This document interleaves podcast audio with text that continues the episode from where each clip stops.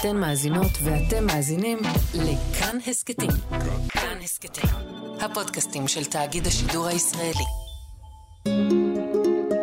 היסטוריה לילדים עם יובל מלכי. פנחס רוטנברג.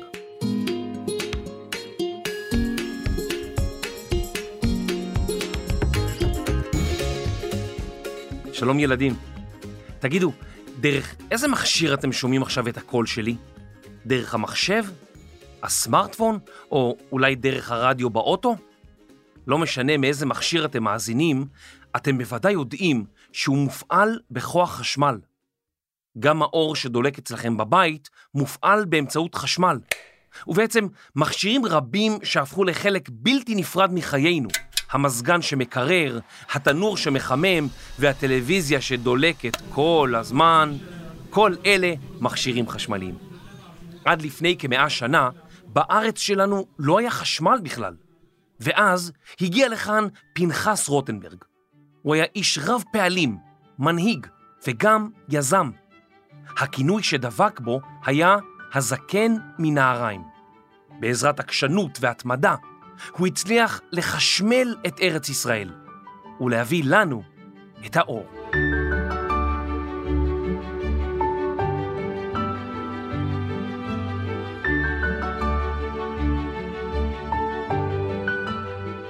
פנחס הקטן נולד לפני כ150 שנה בעיירה רומנה שבמזרח אירופה.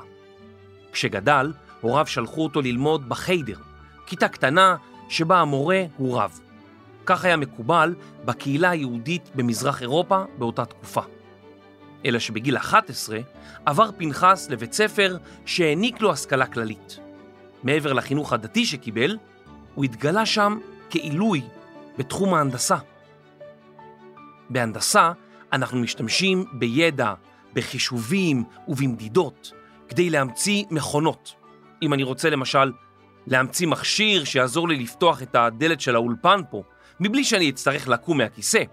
לשם כך אני אצטרך למדוד את המרחק מהכיסא עד הדלת, לתכנן מנגנון שיוכל לתפוס את הידית של הדלת, לחשב את הכוח שאני אצטרך להפעיל באמצעות היד שלי.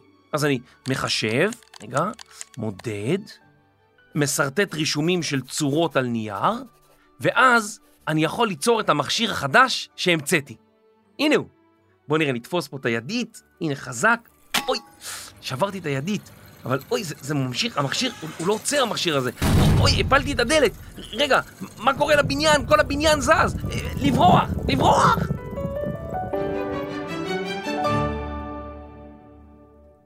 פנחס הצעיר כנראה היה מוכשר מאוד, ומשסיים את בית הספר, הוא התקבל ללימודי הנדסה במכון נחשב מאוד, בעיר סנט פטרבורג שברוסיה. הוא סיים את לימודיו בהצטיינות, וכך הפך פנחס רוטנברג למהנדס מוסמך. זה אולי נראה לנו משהו רגיל, לימודים באוניברסיטה, מקום שלומדים בו מקצוע כלשהו או עורכים מחקרים חשובים. אבל באותם הימים לא רבים למדו באוניברסיטה, והיה עוד דבר. פנחס היה יהודי. במזרח אירופה, אוניברסיטאות קיבלו רק מספר מצומצם של יהודים ללימודים. לפני כ100 שנים ויותר, האנטישמיות הייתה רווחת באירופה, ורבים שנאו יהודים בגלל ש... אני יודע. כן, בבקשה? כי הם לא פינו את הכלים מהשולחן. לא בדיוק. כי הם לכלכו את הרצפה היהודים. לא, גם זה לא. הם בטח עשו כל מיני דברים רעים כאלה, משהו. לא. זה... פשוט כי הם היו יהודים. לעתים הם התלבשו בצורה שונה ודיברו ביידיש, והמקומיים חשו אי נוחות סביב אותם אנשים שונים. יתרה מזאת, במשך 100 שנים הכנסייה האשימה את היהודים כי הם אחראים למותו של ישוע הנוצרי.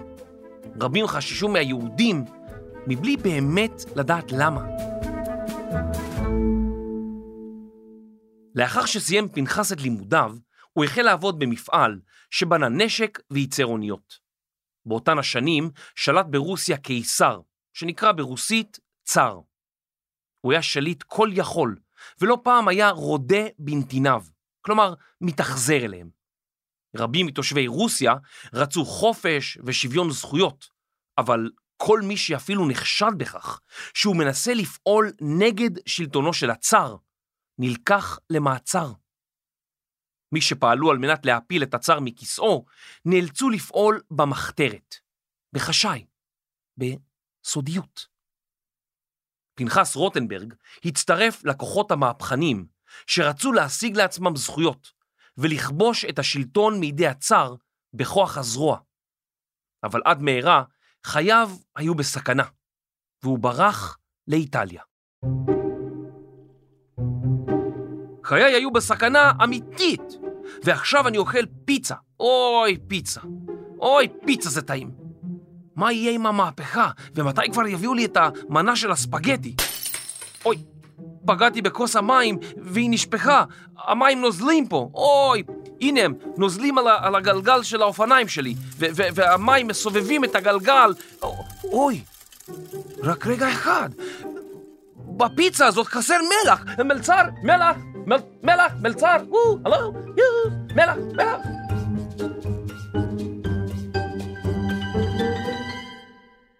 בשנים שבהן עבד פנחס באיטליה כמהנדס, הוא גילה את ההידרוטכניקה. הידרו בלטינית, מים. טכניקה היא שיטה לביצוע עבודה מסוימת. ההידרוטכניקה עוסקת באופן שבו אפשר לרתום כוח של מים לצורך ביצוע עבודות. למשל, מפל מים שזורם כל השנה יכול להניע גלגל שיניים גדול, וכך מים יכולים להפעיל מכונות. רוטנברג עבד כמהנדס בפיתוח מערכות השקיה, והיה מעורב בתכנון סכרים ובנייתם. סכר הוא מחסום שנועד לעצור, לאגור או להסיט זרימה של מים. תוך כדי עבודתו הבין רוטנברג שהוא למעשה מתבייש ביהדותו. הוא החל לשאול את עצמו שאלות על יהדותו, והבין שאין לו במה להתבייש. רוטנברג שם לב שבמדינות רבות, לא רק ברוסיה, קיימת אנטישמיות, שנאת יהודים. ואז הוא שמע מחבריו על מושג חדש, התנועה הציונית. ציונית? לא תדע. אני אוהב חסה, עגבניה, מלפפון, צנונית זה חריף. לא, לא צנונית. התנועה הציונית.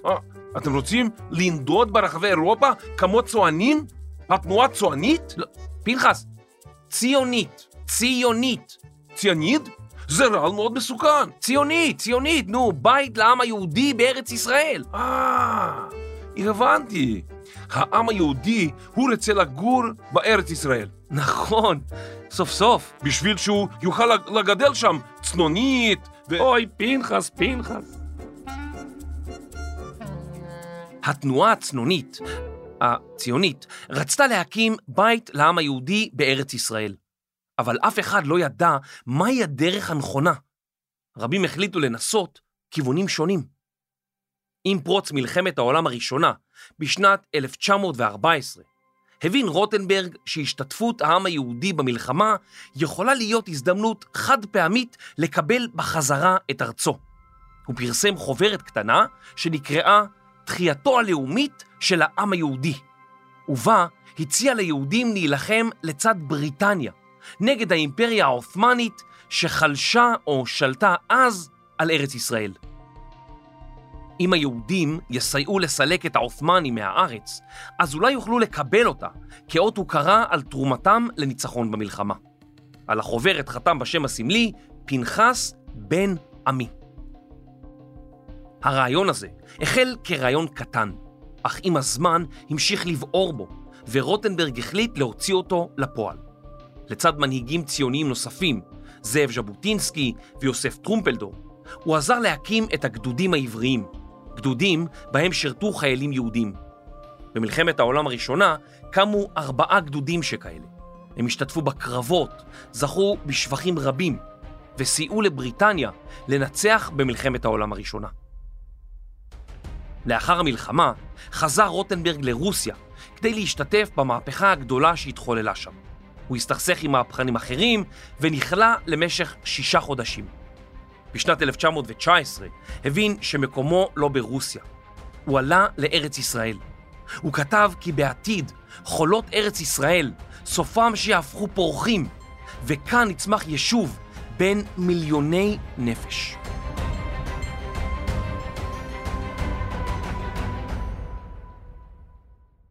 בתום המלחמה התכנסה ועידה שאליה נשלחו נציגים של מדינות רבות. גם התנועה הציונית לקחה חלק בוועידה, ואחד מנציגיה היה פנחס רוטנברג.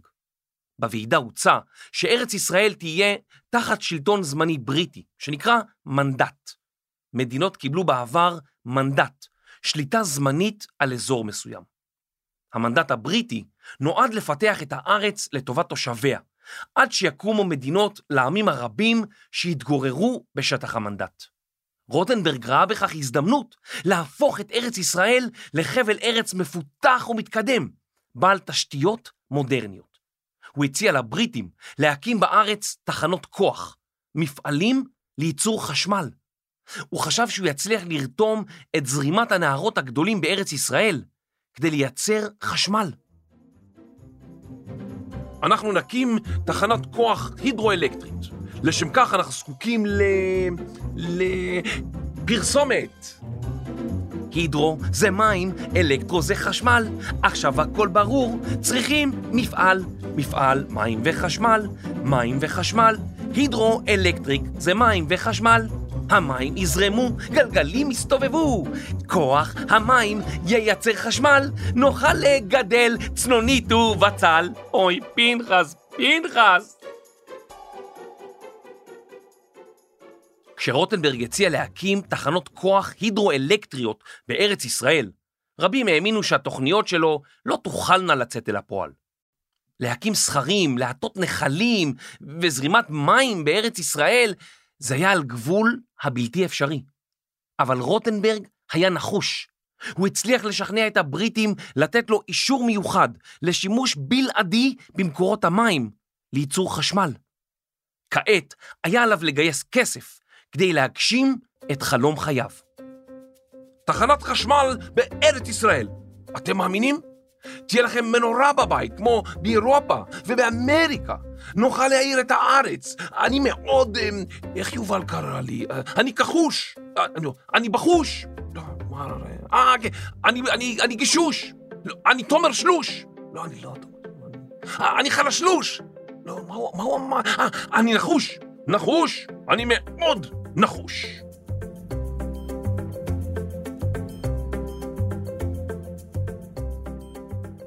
רוטנברג נסע ללונדון ונפגש עם יהודים עשירים, ביניהם הלורד מלצ'ט והלורד רידינג. הוא הציע להם להשקיע את כספם בהקמת חברה חדשה שתיקרא חברת החשמל פלסטינה. כך נקראה ארץ ישראל באותה תקופה. הלורדים הקשיבו לרוטנברג והשתכנעו שזו עשויה להיות השקעה כדאית. רוטנברג הצליח, החברה הוקמה. כעת היה על רוטנברג לנהל את החברה ולבנות באמצעותה את תחנת הכוח הראשונה בארץ ישראל.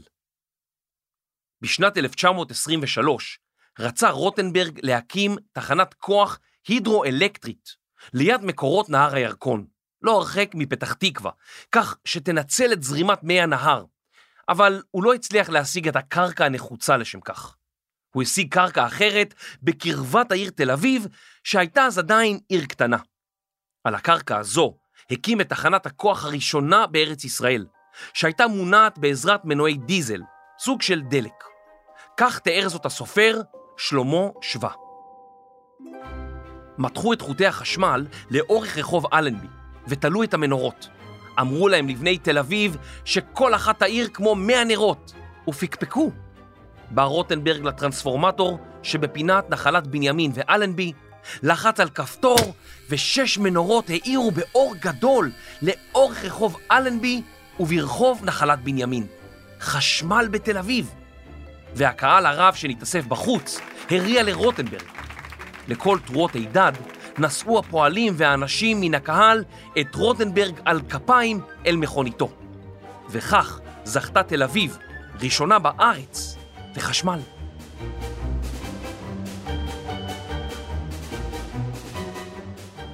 חברת החשמל הייתה לסמל של המפעל הציוני.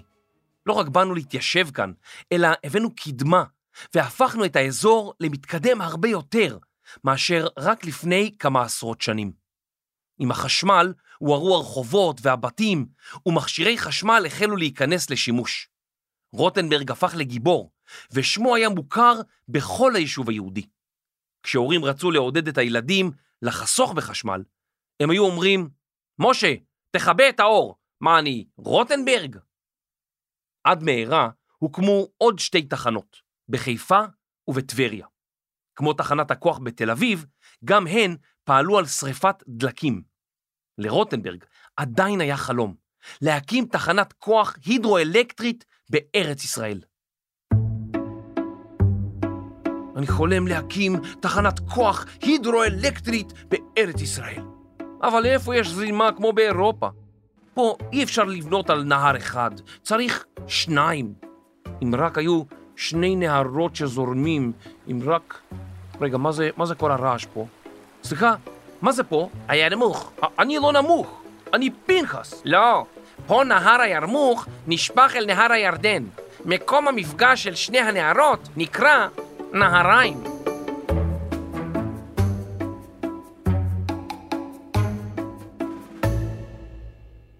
בצפון הארץ גילה רוטנברג את נהריים, המקום שבו נהר הירמוך נשפך אל נהר הירדן. הפרש הגבהים בין הנהר הגבוה לנהר הנמוך התאים לשיטת ההפעלה של תחנת כוח הידרואלקטרית. בשנת 1927 החלו מאות פועלים להקים את תחנת הכוח בנהריים. הפועלים שהועסקו בתחנת הכוח היו לרוב צעירים מאוד, ורוטנברג, שהיה כבן 50, נראה להם זקן. לכן כינו אותו בחיבה הזקן מנהריים. הפרויקט הצריך הקמת אגם טבעי גדול, הידוע בשם אגם רוטנברג, ובניית סכרים ענקיים. המים שנאגרו נפלו מגובה של 27 מטרים, דרך 3 צינורות ענק, וסובבו טורבינות, מנועים שייצרו חשמל. לאחר 5 שנים, ועל אף תקלות, הצפות, שיטפונות ובעיות רבות, החל סוף סוף חשמל לזרום. בטקס הפתיחה דיבר רוטנברג על ההישג הציוני, וגם אמר על יחסי יהודים וערבים. גורל שני העמים משולב עתה זה בזה. עבודה משותפת וידידותית של שני העמים סופם לבוא. רוטנברג לא רק הביא את החשמל לארץ ישראל, אלא גם הפך את החשמל לעברי. הוא התעקש למצוא מילים בעברית למונחים מעולם החשמל. כך הגיעו לעולמנו מילים כמו סוללה, מצבר וזרם. המילה חשמל מופיעה בספר יחזקאל בתנ"ך, והיא קשורה לאש או למשהו נוצץ. רוטנברג רכש לעצמו מקום של כבוד בהנהגת היישוב היהודי בארץ ישראל, ואפילו כיהן כנשיא הוועד הלאומי, המוסד שייצג את היהודים מול שלטונות המנדט הבריטי. בשנות ה-30 של המאה הקודמת, לאחר שהלורד רידינג הלך לעולמו, קרא רוטנברג על שמו את תחנת החשמל שהוקמה מצפון לתל אביב, תחנת הכוח רידינג, שנקראת כיום, רידינג, אותו שם. בערוב ימיו היה רוטנברג מודאג מכך שהעם היהודי מפולג ומסוכסך. תנועות שונות, בעיקר זו של בן גוריון וזאב ז'בוטינסקי, התווכחו זו עם זו, ואף נקלעו לאירועים אלימים. פנחס רוטנברג ניסה לפשר בין הצדדים, ואף ארגן מפגשים בין בן גוריון לז'בוטינסקי. רוטנברג המשיך לקרוא לאחדות בעם, ואף כתב, בין שנרצה ובין שלא נרצה, אחים לצרה אנחנו, נבין הזה את זה, ונהיה אחים לחיים, ליצירה, לפעולה ולבניין. בהזדמנות אחרת, בשנת 1940, אמר כי הגיע הזמן שנתעורר ונזרוק לפח את כל המחלקות הקטנות והבלתי חשובות, ונתחיל לשתף פעולה בצורה הדוקה יותר. בזכות עסקי החשמל, רוטנברג הפך לאיש עשיר, ובנה בית מפואר על ראש הכרמל. לרוטנברג לא הייתה משפחה משלו, ובצוואתו הוא הוריש את הבית לטובת פעילות חברתית. כיום ניתן לבקר במקום ולראות את חדר העבודה שלו. את ההון הגדול שצבר במהלך חייו הוריש לקרן שתפעל למען חינוך הנער ברוח אחדות ואחווה, רוח ישראל.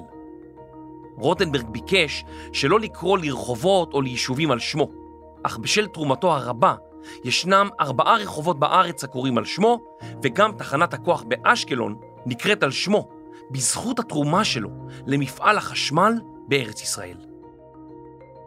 פנחס רוטנברג היה דמות מיוחדת. בעוד המדינה נחלקה לימין ושמאל, רוטנברג היה חבר של כולם. המונים בעם העריצו אותו ואת דמותו המסתורית של האיש שהביא חשמל לארץ ישראל. תחנת הכוח בנהריים עבדה כ-16 שנים. היא ננטשה במלחמת העצמאות ולא חזרה לפעילות. מבנה התחנה נמצא היום בשטח ממלכת ירדן, קרוב מאוד לגבול עם ישראל. אפשר לצפות בתחנת הכוח בנהריים ולראות בתזכורת למפעל חייו האדיר של פנחס רוטנברג, האיש שחשמל את ארץ ישראל. חברת החשמל שהקים פועלת עד היום ומספקת לנו את החשמל שבו אנחנו משתמשים. ועכשיו, אויש, הסוללה שלי עומדת להיגמר. רגע, שנייה, אני צריך להקים פה תחנת כוח, אז בואו, נחפור, נטה את הנהר, נבנה סכר, נפיק חשמל. בעצם יש פה שקע. זה היה ממש קל. תודה לך, פנחס רוטנברג.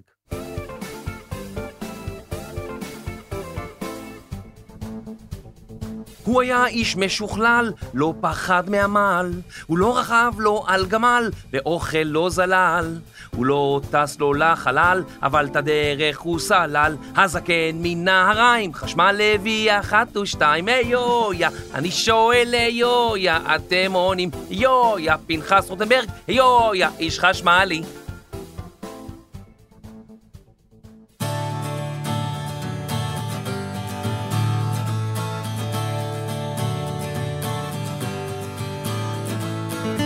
אם אהבתם את הפרק הזה, תוכלו להאזין גם לפרק על תומאס אדיסון וניקולה טסלה, שני ממציאים שחשמלו את העולם. וחשוב לזכור, חשמל יכול להיות מסוכן. אסור לגעת במכשירי חשמל אם אנחנו יחפים או רטובים. אסור לפתוח או להיכנס לארונות חשמל. ואם רואים כבל חשמל קרוע, צריך להגיד לאדם מבוגר שידווח לחברת החשמל. מחקר וכתיבה עם עת חשמלית. מה זאת עת חשמלית? דגנית צנש. פיתוח תוכן וחפירת אגם רוטנברג. תומר שלוש. מחקר קריינות ומנהיג התנועה הצנונית. יובל מלכי. עריכת לשון ומהפכנית פרועה. דינה בר מנחם. עריכת סאונד, מיקס ואוהבת לשחות בירמוך. רחן רפאלי. הפקה והאנשים ששלחו לי חשבון חשמל. רני שחר ואייל שינדלר. אני יובל מלכי. היסטוריה לילדים וילדות. הורים וילדים יקרים, פרקים נוספים של היסטוריה לילדים ניתן למצוא באתר כאן, ביישומון כאן וגם ביישומון כאן ברכב. נשמח אם תספרו לחברים ולמורים שלכם על העסקט הזה. אם אתם אוהבים את העסקט היסטוריה לילדים, אז דרגו אותנו באפליקציית הפודקאסטים של אפל. ואם אתם רוצים לדבר איתנו, הצטרפו לקבוצת היסטוריה לילדים בטלגרם. תודה.